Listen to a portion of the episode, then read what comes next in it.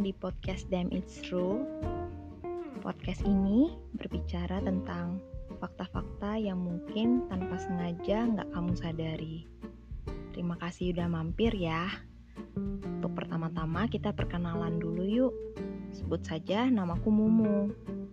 Di episode pertama ini, karena udah mau akhir tahun, apalagi di tahun 2020 ini sangat banyak yang kita lewati. Aku mau berbicara tentang apa sih yang baru aku sadar pada tahun ini. Aku harap aku tahu hal ini di usia aku waktu masih awal 20-an tahun dulu. Ya, hari ini aku mau berbicara tentang money management. Tapi tunggu dulu, aku nggak mau berbicara tentang investasi, dana darurat, ataupun asuransi. Tapi aku berbicara tentang fakta di balik money management. Karena menurut aku, percuma kalau ngomong masalah money management, kalau kamu nggak bisa kelola pengeluaran kamu. Ingat, pemasukan itu nggak bisa kita kelola, bisa masuk dari mana aja. Yang bisa kita kelola hanya pengeluaran.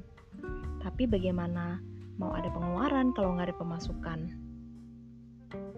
Jadi menurut aku ketika hidup minimal kita tuh sudah memiliki tiga rencana. Apa sih rencananya? Pertama, rencana untuk masa depan. Yang kedua, rencana untuk hari ini.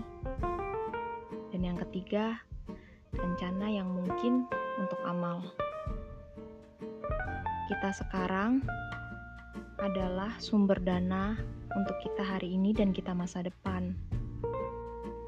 Ingat, anak bukan rencana untuk dana pensiun kamu, dan orang tua sendiri bukan rencana untuk dana darurat kamu.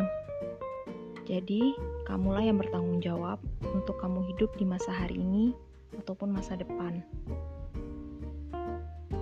Nah, berbicara masalah duit, terutama uang, hal yang paling aku sesalkan adalah waktu usia aku awal 20, aku gak menghabiskan uang untuk menginvestasi diriku sendiri.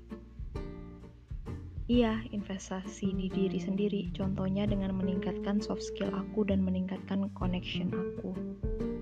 Kebanyakan aku tuh buang uangnya terutama untuk biaya gaya hidup, bukan kebutuhan hidup. Gak usah senyum-senyum, aku yakin bukan aku doang yang kayak gitu.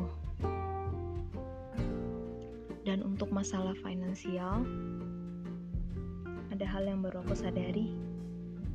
Ketika kita berbicara masalah dana, dana darurat, kita tuh biasanya mengalokasikan dana darurat kita di bank sedi bukan sedikit nggak sih yang narok sejumlah uang banyak di bank abis gitu? Rekeningnya dibiarin aja tuh. Bilangnya ya udah nanti ini simpanan kalau terjadi apa-apa. Tanpa kita sadar kalau rekening kita nggak ada transaksi atau dorman bunga berhenti tapi biaya tetap berjalan. Itu hal yang nggak kita sadari Menurut aku menyimpan dana darurat di bank itu bukan sesuatu yang bijaksana. Lebih baik kamu pecah, simpan di reksadana pasar uang.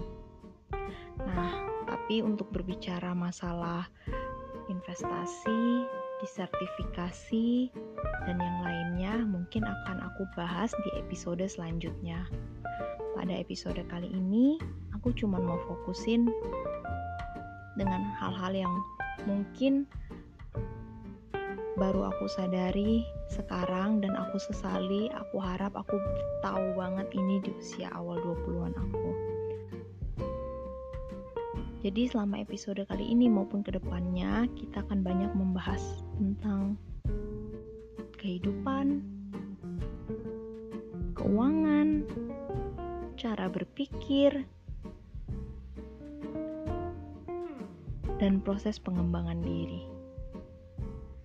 Ya, aku rasa untuk episode pertama cukup segini dulu ya. Gak mau lama-lama, nanti kalian bosan. Oke, sampai jumpa di episode selanjutnya. Bye.